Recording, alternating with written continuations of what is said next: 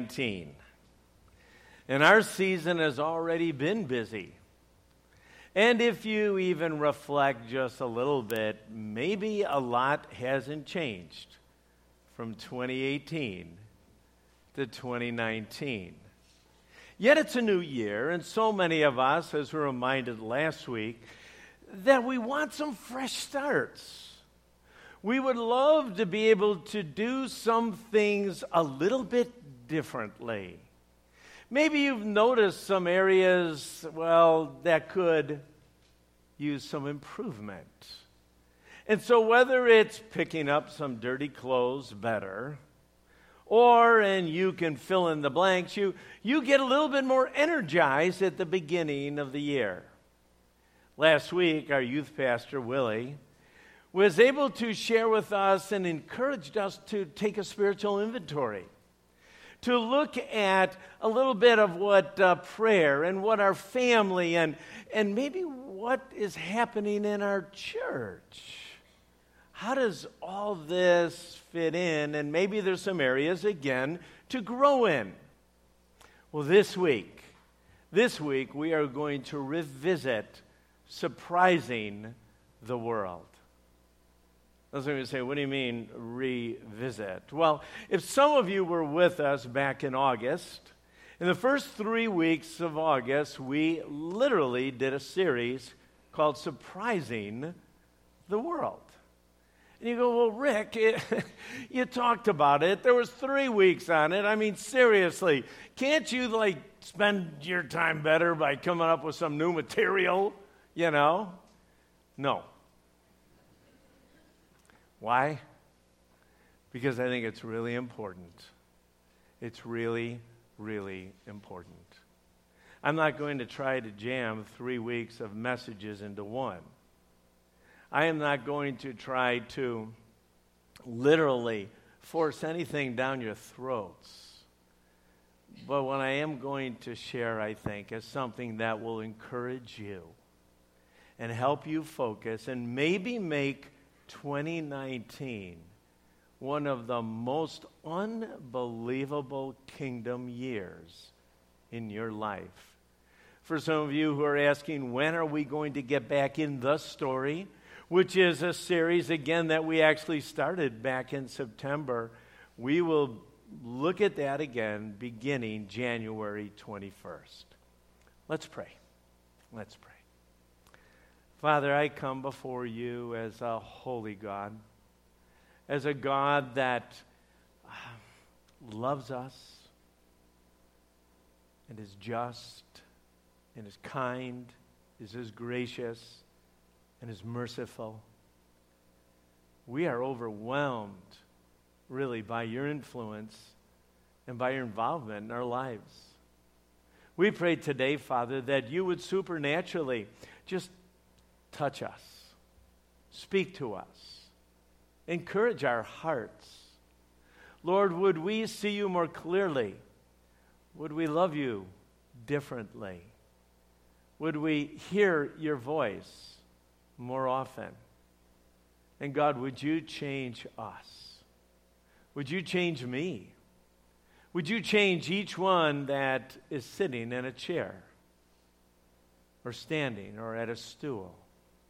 Or, Father, all those who are downstairs teaching our children and caring for our kids. We pray, Father, even this day, that there would be a movement of your Spirit that would be so undeniable. Jesus' name, amen.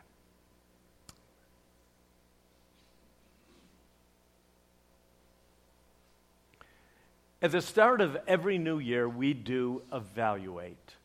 Most of us, if we're honest, we're going to look at our calendars and we're going to look at our checkbooks. Now, you may again be able to recite what are your priorities for this next year? And you have dreams or desires. But you can look honestly at what your priorities were last year by looking at your calendar and looking at your checkbook. And that isn't try to even bring any guilt. That's probably going to say, hey, you have filled your calendar and spent your money on things that are really important to you, no matter what you say. if your wife is the most important person on this planet and you spend $2.97 on her. Whoa. We have some ways to grow, folks. That's all I'm saying, you know. So we look at that. And sometimes we look at even beginning of a year as kind of a halftime assessment. Now, again, this is big football season. You, you got that. And, uh, and you know, I, I don't want to say too much about the Bears at this moment, but it's been a pretty lean for a while. You, you know what I'm saying? Oh, you Green Bay Packer fans? Yeah. Okay, okay, but this is going well for us at this moment, all right? But what I'm saying is, is that every team, no matter what that first half looks like, they go in the locker room and the coach has some different strategies, and you come out and you either recover or you get stronger. Maybe this is a halftime talk. Maybe back in September, you, you were able to put down some things and, and you were able to accomplish some amazing goals in your life and in your walk with God. But if not, let's look at this as some halftime adjustment. This is always good because realistically, any life, any life that, well, isn't examined is filled with regrets. If you continually live your life exactly the same way with your same priorities all the way through your life, my guess is when you finally get to the end, you're going to be filled with a whole lot of regrets. What I'm hoping for, again, is to encourage you, well, for a new normal. Sometimes we get new normals because of cataclysmic things that have happened to us. Perhaps surgeries, or perhaps financial scenarios. And we change our lifestyle because, well, we're not making as much, or we're not as healthy as we were. But what I'm asking is, is that as we look at our lives, maybe even today, you might see something that, well, might be a new normal for you. You see, believers, those who have come to faith, those who have received Jesus Christ as their Savior, those who are recognized by God as sons or daughters of God, they look at life differently. The scripture tells us that life is so temporary. It's like a morning fog. Now, most of us, if we, no matter how foggy it stays, or no matter how long it stays, it's still pretty short if you look at your whole life. And if you look at your whole life and put that in eternity, oh my word, there are some big things that are happening there. So small. So small. So while believers are camping, my question is what priorities should we have in place? If this world right here, these 50 or 60 or 80 or 102 years that God gives you, if it's short, if it's just like a morning mist. And really, it's not going to be something that's going to be significant in all of eternity. How should we spend this time? How should we spend this time? Well, Jesus often spoke of priorities and modeled the life, well, how we ought to live in this broken world. Our world is broken. Jesus infiltrated it. Jesus gave us well, a perfect view of how to live life here, totally connected with his Father, while making an impact here in the world. He showed us. He showed us how to love people differently, people that maybe don't even love you. He told us how to forgive people when, well, maybe they don't even deserve forgiving. And you can go through it, as you read Christ's life, you'll, this is amazing and we find out that his relationship with his father was unbelievable. One of the things he said very clearly in Mark chapter 12 and numerous other places in the scripture love God. Love God. Develop a relationship with God. So we know that every believer, that should be at least one priority. That's all. You know, I'm not saying how much time you spend in it, I'm not saying how much effort you put in it, but I know that one of the priorities for Jesus was loving his Father. He spent time listening and responded and submitted out of love, even to a place where, well, he ended up on a cross. To the very end, he asked, Lord, is there a different way? Father, could we do this another way? Uh, no. You need to take the place of everyone here on the planet. So, life choices and priorities flow out of a rich relationship with God. But if we're honest, our life gets in the way of experiencing life. Oh, Rick, you're, you're talking, you're, you're eh, bear with me here. We compromise, we think we know what's best for us, and we get sucked into the good, which displaces the great. I have a lot of opportunities to chat with many of you and to talk about deeper issues, about life issues, about how things are going for you. Oftentimes, hey, how you doing there, Bill? I'm fine. Okay. Glad you're fine, Bill. That's where we're going? Yep. Okay. But if Bill is my buddy, and I look at him, I say, hey, how you doing, Bill? Rick! This is a terrible week. And all of a sudden, Bill kind of spills his guts. And we get to look at that and walk with each other through it and pray through some of these different things. And I get it. Not everyone's going to be your BFF. You know, I, I get it. But realistically, what happens is that if we're not in a relationship with God, most times we focus on the good. We do. And if we look at it and begin to compare it with other people, that's not bad. Hey, Rick, I am not robbing banks. Good. I'm glad. that's a good thing. I, I, I, yeah, I get it. But realistically, what happens is that so many of us, even sitting right here, have really good lives, really moral lives. You treat other people pretty well. You know, and and you go through this, but, but somehow we are missing out on the great. Now, all of us struggle with God's assignments at times.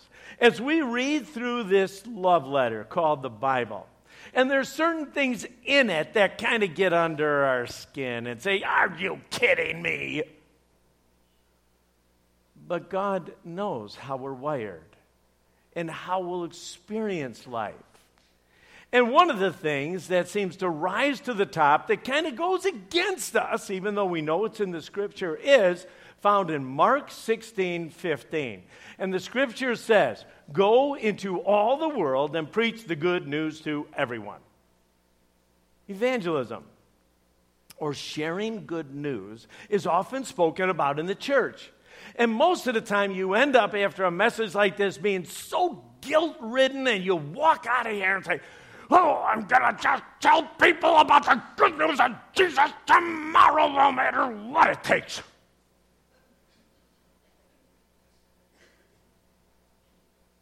And people see that.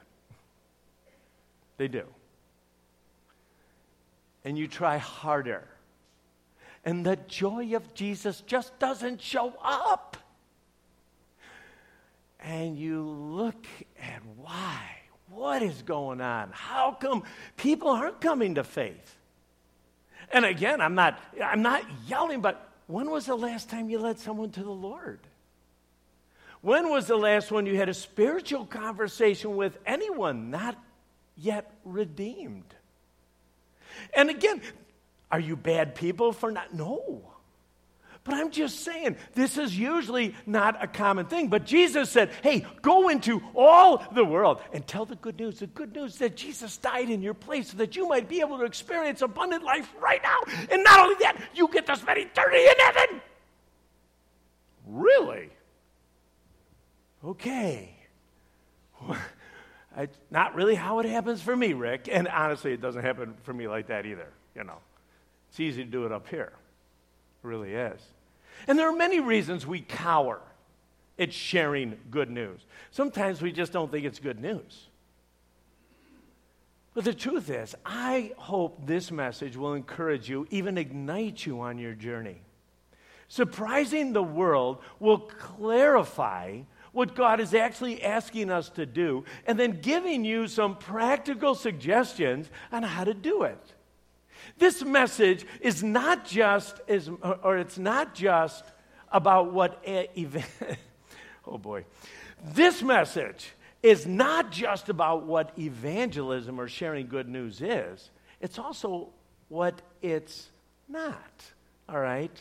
I'm going to make some suggestions that if practiced well, may turn into natural rhythms. What I'm going to share is not a silver bullet. It's about doing life well with God and others. For those who are at the series, or for those who are old timers, you know what I'm hoping today is that the, they'll have a fresh perspective and hope, that you'll be encouraged. For those newer to the faith or didn't hear those three weeks of series, I hope you're going to be excited and focused and ignited. You see, the truth is, is that any healthy Christian, let me just say it that way, healthy Christian. There are many people who are Christians, many people who exist, many people who are sons and daughters of God that, ah, you know, woe is me. But there are some healthy ones. And the healthy ones they grow in three relational areas all the time. And it's so easy to evaluate or to look at this. You grow in up, in, and out. These are all relationships. Up is your primary relationship. In other words, a healthy Christian will grow in his relationship with God because he's connected with God.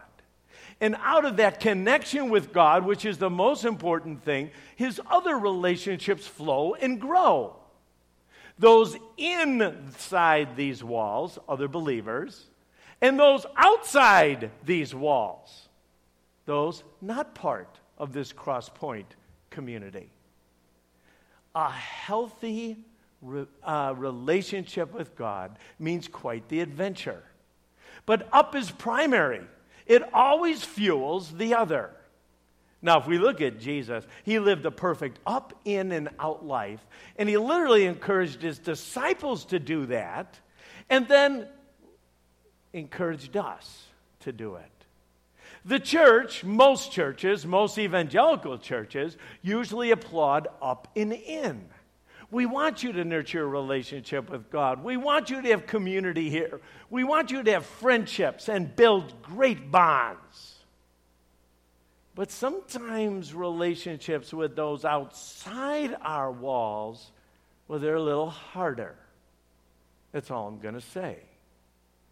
But what I want to encourage you today is that the Apostle Paul gives us a twofold approach to the ministry of evangelism or the ministry of out. How about that? The ministry of out. He believes there are evangelists and that they are gifts to the church. The church, every church has been given certain gifts and certain people and certain leadership. And literally, they are gifted by God's grace to the church. And in the scriptures here, it says, uh, now, these are gifts that Christ gave to the church the apostles, the prophets, the evangelists, and the pastors slash teachers. Their responsibility is to equip God's people to do His work and build up His church, the body of Christ. This will continue until we all come to unity in our faith. All right.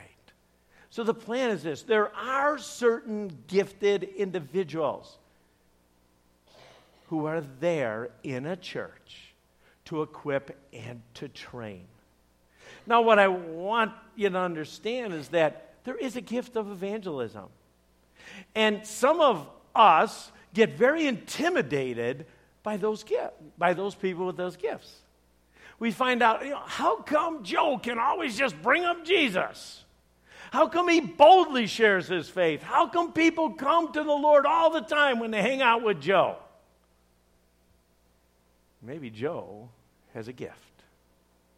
But the problem is is that some of us then well, we forget what God has literally called us to because we're all not evangelists, we're all not pastors, we're all not prophets and you can go through that. But what God has given us is a different perspective. Evangelists boldly proclaim good news, but all believers give answers.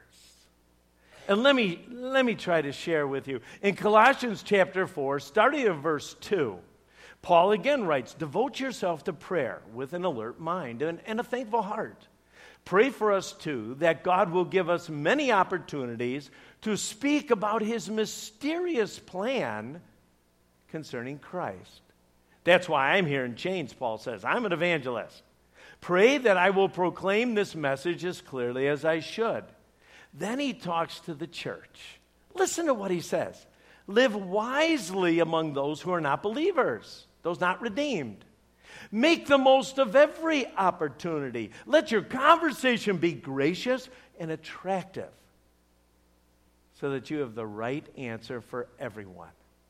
In other words, biblically, church leaders are to identify, equip, mobilize gifted evangelists who take the responsibility of evangelizing.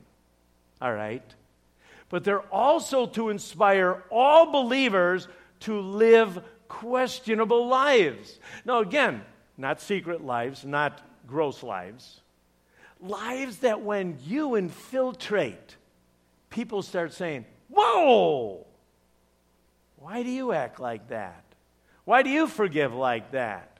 Why do you love like that? Whoa, what? Yeah.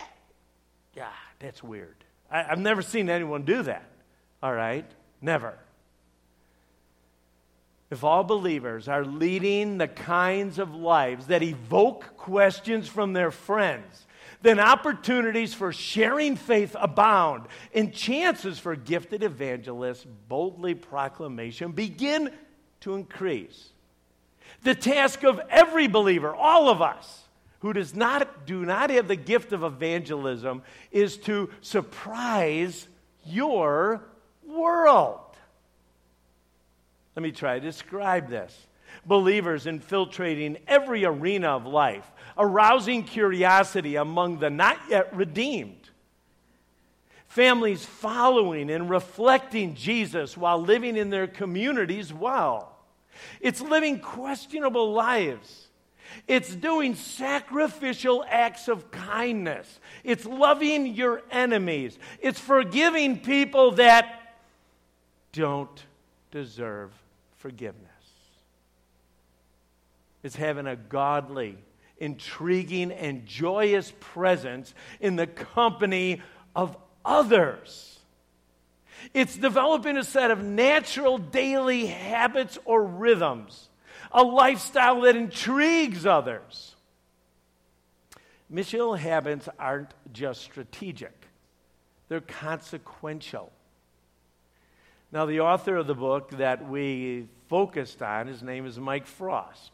He's the one that wrote Surprising Your World, and he writes this If only our habits as Christians are going to church and attending meetings, they're not going to connect us with unbelievers nor invite their curiosity about their faith.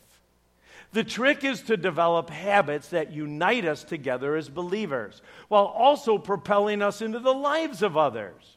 We also need habitual practices that don't deplete our energy and burn us out, but rather re energize us, replenish us, our reserves, and connect us more deeply to Jesus. And those are the habits we're trying to encourage you. Frost suggests five habits to help us stay on task, to help us be missional. All right? But stop for a moment. Just for a moment. Rick, why would I want to be missional? Why would I like to change what I'm doing right now? I'm a pretty busy guy. a lot of important things to do. If I add things to my calendar, I'm going to go crazy. All I'm saying is this if we see life as temporary, and we see that God's given us an assignment, and we have an opportunity to encourage people to walk with the Savior, the King, to give you purpose and abundance right now, and eventually eternal life later. Oh, it is worthy. It is worthy to be able to change some of your priorities. All right. I also share this. Well, let, let, me go back. Bells are five habits to keep you on task, to do your assignment well. Missional habits are designed to propel us outward. Sometimes we need encouragement to move. Sometimes we need encouragement to get to the gym. Get what I mean? I've not met a lot of people. Whoa, I can't wait to go to the gym. I love sweating for an hour. I love pressing those muscles everywhere and losing that weight and getting my core. Whoa, my core. It's so good. Most of the time, you have to do it with someone or you're threatened. All right? Sometimes it works. You see, in bells, all are important. But as I shared with you the last time in our series, I think bells is actually out of order. And I'd like to at least consider legs. But technically, I can't really draw legs because legs, I don't know how to do that very well. Um, but legs would be spelled L L E G S. And instead of bless, I'm saying grace. But let's forget all that right now. And let's go right back here because I can't change a guy's book. You know what I mean? We're going to start with listen because I think listen is the most important thing. Listen just simply says this I'm going to have this habit. And I'm going to spend at least one period a week listening to the Spirit's voice. Now, as I shared with you, I think sometimes you think listening to the Spirit's voice is like listening to music in Starbucks you know, I enjoy my coffee. As long as it's a little bit of background, you know, I'm okay with it. But don't start meddling. That's not how the Spirit works. As we open up His Word faithfully, as we listen to the Scriptures, the Holy Spirit prompts us in different areas. And we have choices every single time. Am I going to listen or am I not? I, I got to tell you, though, listening means that you are going to take specific time to listen. Well, I'm a multitasker, Rick. I can do six or seven things at one time. I, I poo boy, I don't know if you can listen to God and do six or seven things. I, I just don't know. And that's what's really hard in our culture because realistically, in our culture, busy is probably the greatest thing we struggle with. So, are you telling me, Pastor, that at least 30 minutes a week I'm going to just sit there in silence and solitude and listen to God? I, I can't make you do that.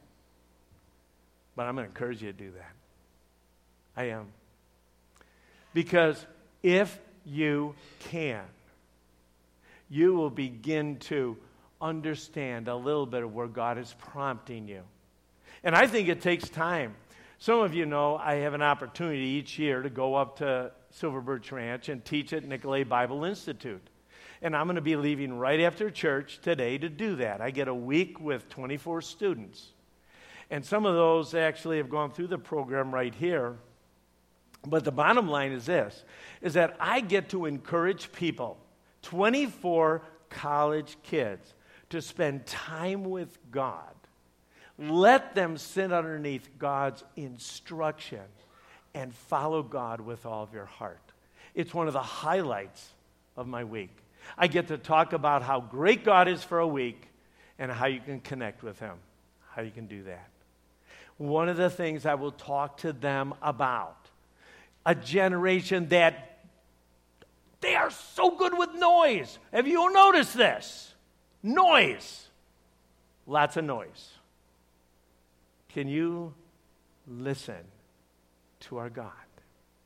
It'll change. It'll change you.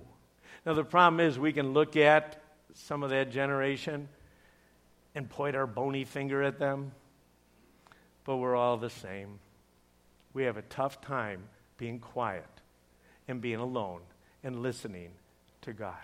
Psalm 37 7 Be still in the presence of the Lord and wait patiently for him to ask. It is during these silent times, these listening times, that you can respond or obey his voice.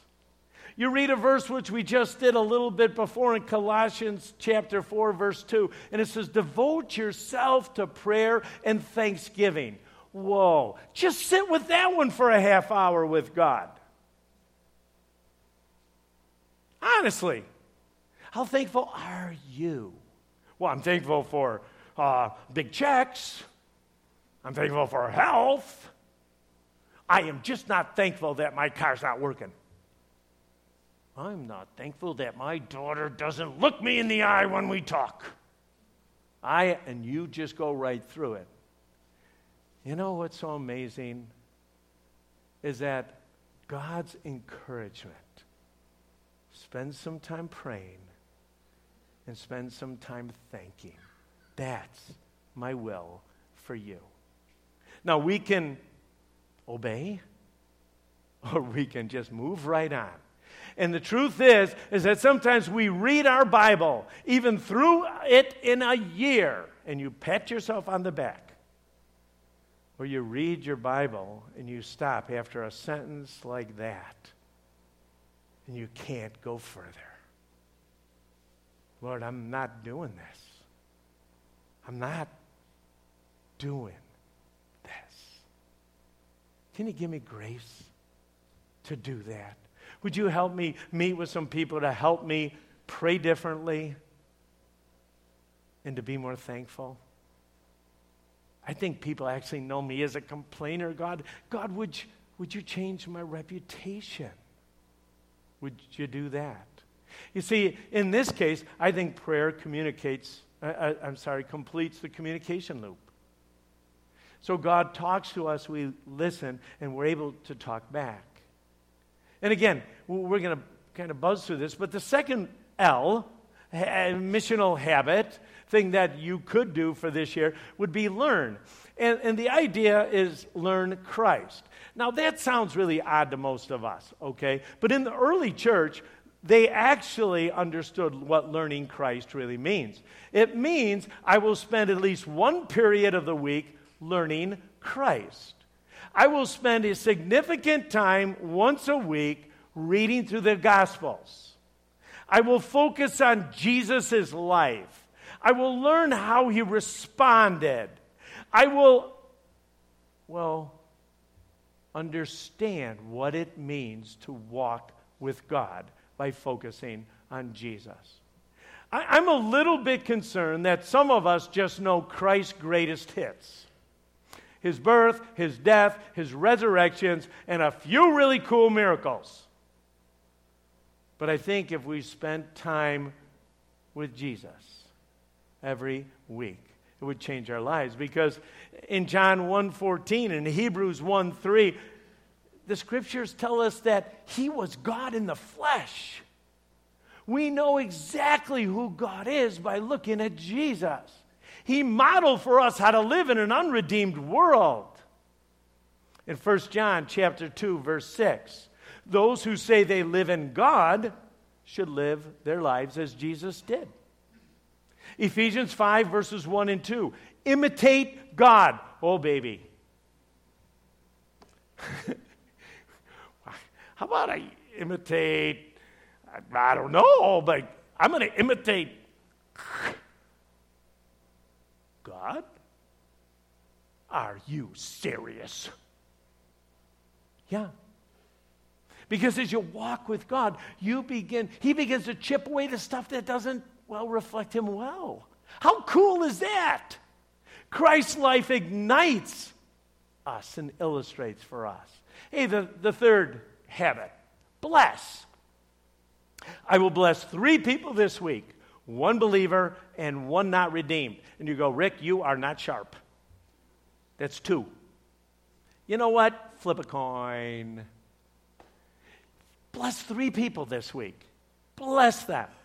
Just want to make sure it's someone in and someone out. And if God gives you an opportunity to bless others, that is an awesome thing. See, life is hard and discouragement happens, and pumping, one, pumping one's tires is needed and necessary.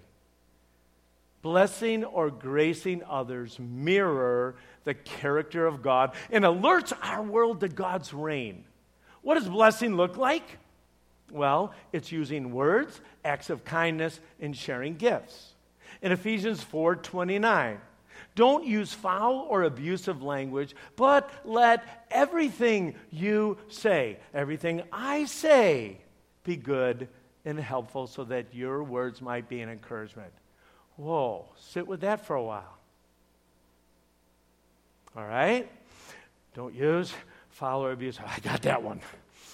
Uh, let everything, ev- everything, everything, everything, let everything. Oh, baby. Everything. Hmm. Ephesians 4:32. Be kind to each other. Be kind. You can be unkind. But God says, be kind. Be kind. In Luke 6:35, this is a killer. This is Jesus. Love your enemies. Do good to them, lend to them without expecting to be repaid. Wait a minute, Jesus, this is crazy. Financially irresponsible. Might be. I don't know when you do and when you don't. But I know this Jesus said, Love your enemies. And you know what? He practiced what he preached. Because as they were pounding some nails in him, no, and they were putting him up on that cross. When everyone else is ticked and swearing and vile, all he's saying, Father, would you forgive these guys? They don't have a clue what they're doing. Wow. Next one, eat. Ah, this is a good one. We like this one. I will eat with three people this week one believer and one not, at least one not redeemed. Very interesting. If you study again the life of Jesus, if you do, uh, three things stick out. Jesus came to serve in Mark chapter 10. Jesus came literally to seek and to save the lost in Luke 19. And Jesus came to eat and drink with sinners. Now, we don't like that word sinners, but it's just the not yet redeemed. So, Jesus did these three things. His purpose was to serve and to seek and save. His method was to eat and drink. And let me just say this the table seems to be the universal um, symbol of friendship. It represents hospitality and generosity and grace. And Jesus was perfect. He was perfect at this, loving the sinner and hating the sin. How come he had the reputation of hanging out with the foul balls of society? the low lives. How cool is that? Eating meals together is a rhythm that will help us be salt and light. And then the last, the last habit is sent or serve. All right? What that basically says is I will journal or record all the ways I've alerted to God's others to God's kingdom, God's reign, and God's rule. In other words, as you go through life, as you have this missional mind mentality, at the end of a week, or maybe at the end of every day, because some of us are a little more forgetful, you start writing down, hey, I had an opportunity to bless this person. Or you know what, I ate with you know, Tammy the other day, and whatever, and just be able to record some of the ways that you are surprising your world. Well, what do you journal? Well, some people like notebooks. Some people go the digital. It, it probably doesn't matter.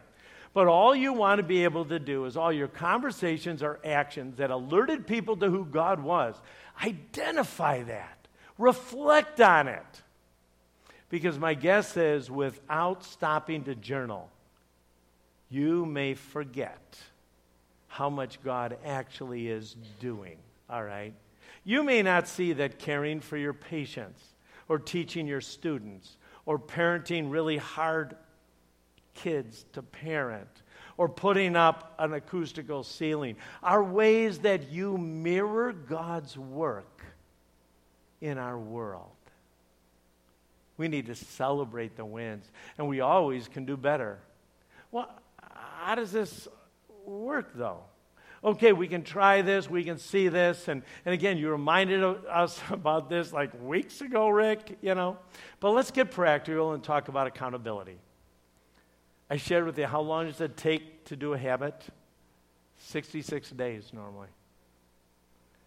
I think it takes a long time to form a habit. And we talked about life groups, how life groups or being in group or community with others are critical.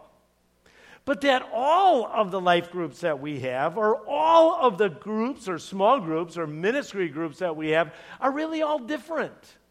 And I didn't even try back then to have one best life group. But you know what's interesting? I encouraged you to form this organic DNA group. And the DNA group simply means discipleship, nurture, and accountability. It's a micro group of people that you're coming together with. Doesn't have to be organized by the church, doesn't have to be anything. But you come together and you're accountable. I encourage you to meet weekly. I do. And we would love our staff and our leadership here would encourage you and help you get started. To my knowledge, and, again, I don't know if I know all the things that are happening here, but to my knowledge, there was one DNA group that was birthed after three messages in August. Hmm. Now, maybe there's more. All right. But all I'm saying is this there was one guy that said, This is really important to me. I'm going to get together, and I know he's meeting with two other guys, and they talk about how Bells is going. That's what they do. And I don't know again how many more or what we need to do. And I'm not here to raise your hand if you're part. I'm not. But what I want to do is I asked you to commit to Bells for two months last time I talked about this. Two months. Where you would try this, where you would see if it fits, where maybe a natural rhythm might happen. And I just want to ask, how's it going? How's it going? Or maybe it's not going so good. Maybe it's not. maybe it's time to revisit Bells in 2019. It will take some time, but I, am really sure we can do this.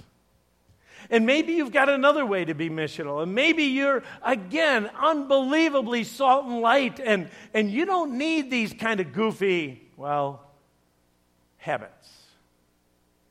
But I know this is that these habits begin to propel us out into the world and gives us opportunity to mirror God and surprise the world and it takes a while for them to have it. You know, I have to admire our military. I do. So many of you know folks have been in boot camp. So many people who have served, and maybe even just some right here, and I know that is true. But there are a special group of military soldiers. And I would just panicked here for a second here. Hold on.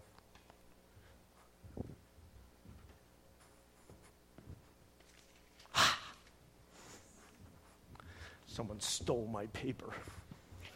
Just kidding. There is a special group. We call them Rangers. We call them Green Beret. Or we call them Navy SEALs.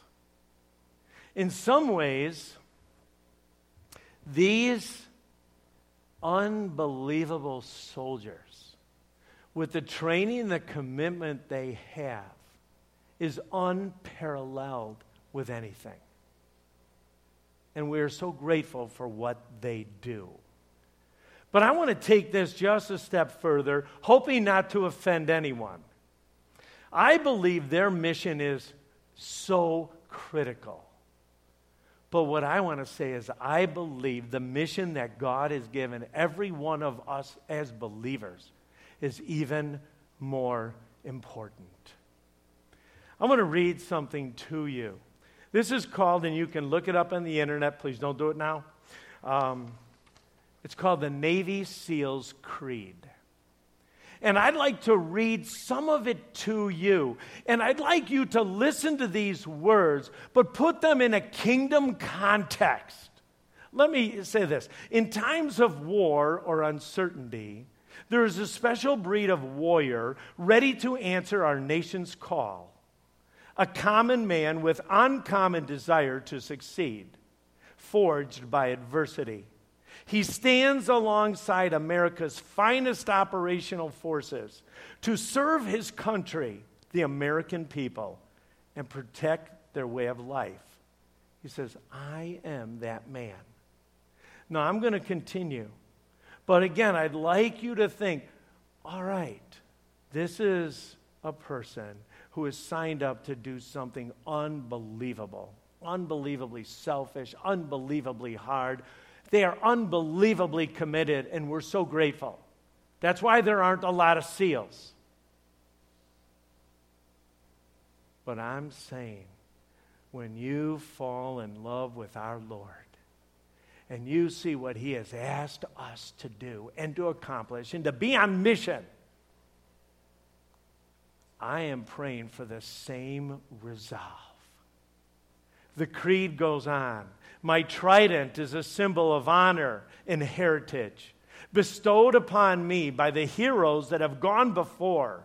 It embodies the trust of those I have sworn to protect. By wearing the trident, I accept the responsibility of my chosen profession and its way of life. Always filled with sacrifice, remember. It is a privilege that I must earn every day. My loyalty to country and team is beyond reproach. I humbly serve as a guardian to my fellow Americans, always ready to defend those who are unable to defend themselves. I do not advertise the nature of my work, nor seek recognition for its actions. I voluntarily accept the inherent hazards of my profession, placing the welfare and security of others before my own. I serve with honor on and off the battlefield.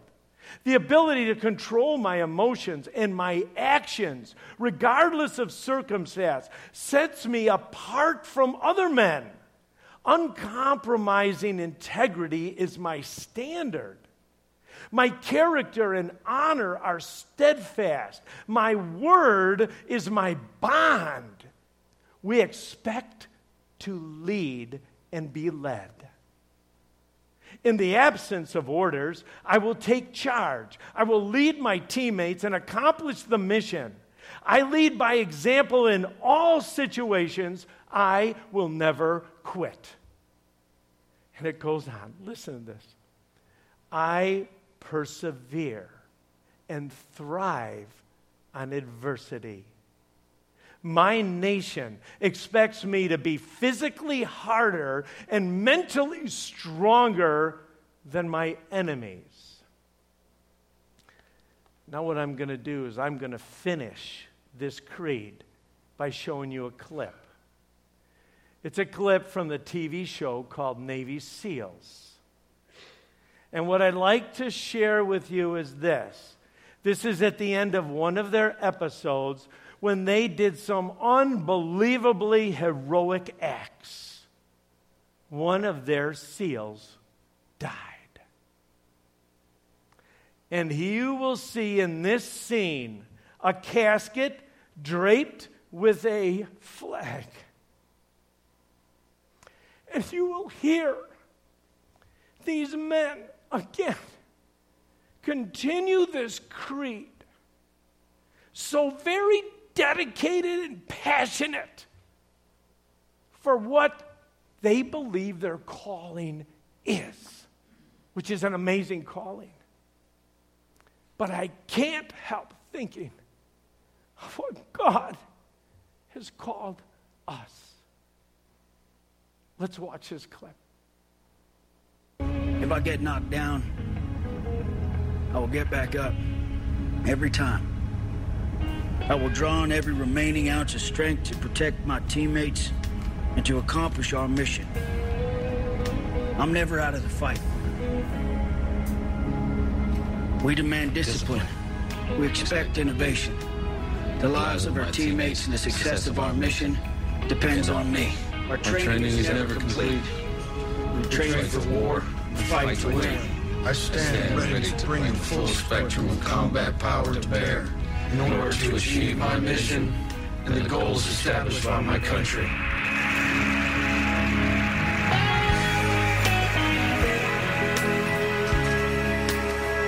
The execution of my duties will be swift and violent when required, yet guided by the principles I serve to defend.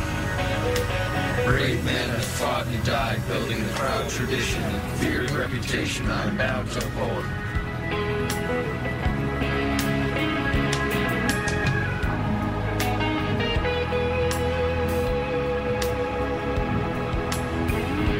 In the worst of conditions, the legacy of my teammates steadies my resolve, silently guides my every deed. And I will not fail.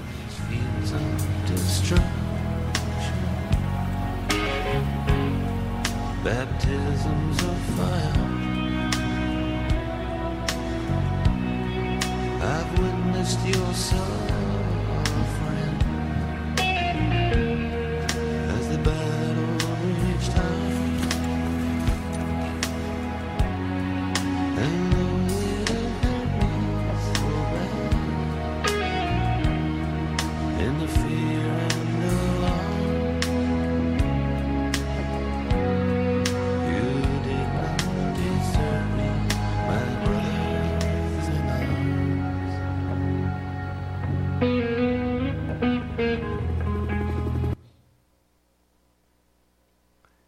Training is unbelievable. Their dedication is unparalleled. And their desire is to serve and protect this country.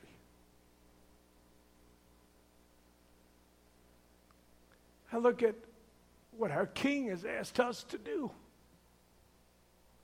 We often complain on the training. If things get hard, we stop. And if there's casualties, we quit.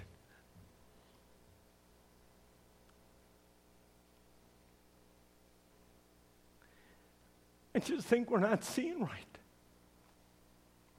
We're not.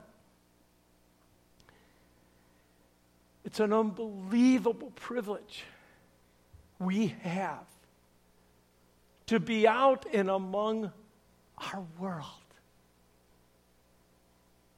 Our lives should be like a movie trailer. Movie trailers are tasters. A good trailer will wake, wake a good trailer will make you want to see that movie. This is a great metaphor for the church. If we do our job well, people will want to be part of your world, a world where God reigns, a world where there's hope in spite of the hurt and the disaster and the brokenness. We, we can be salt and light, but so many of us lack margin and are too busy. Let's pray.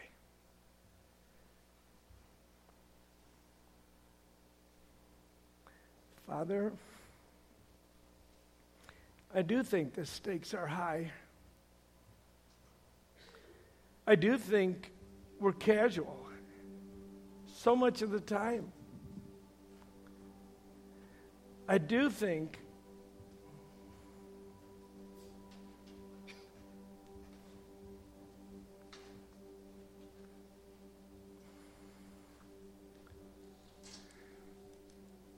I do think we need to see you better. And I pray, Father, that in 2019, 2019, that we will be a group of people who understand what you've asked and do it. And may you receive all honor, all glory for all that has happened, Jesus. Amen.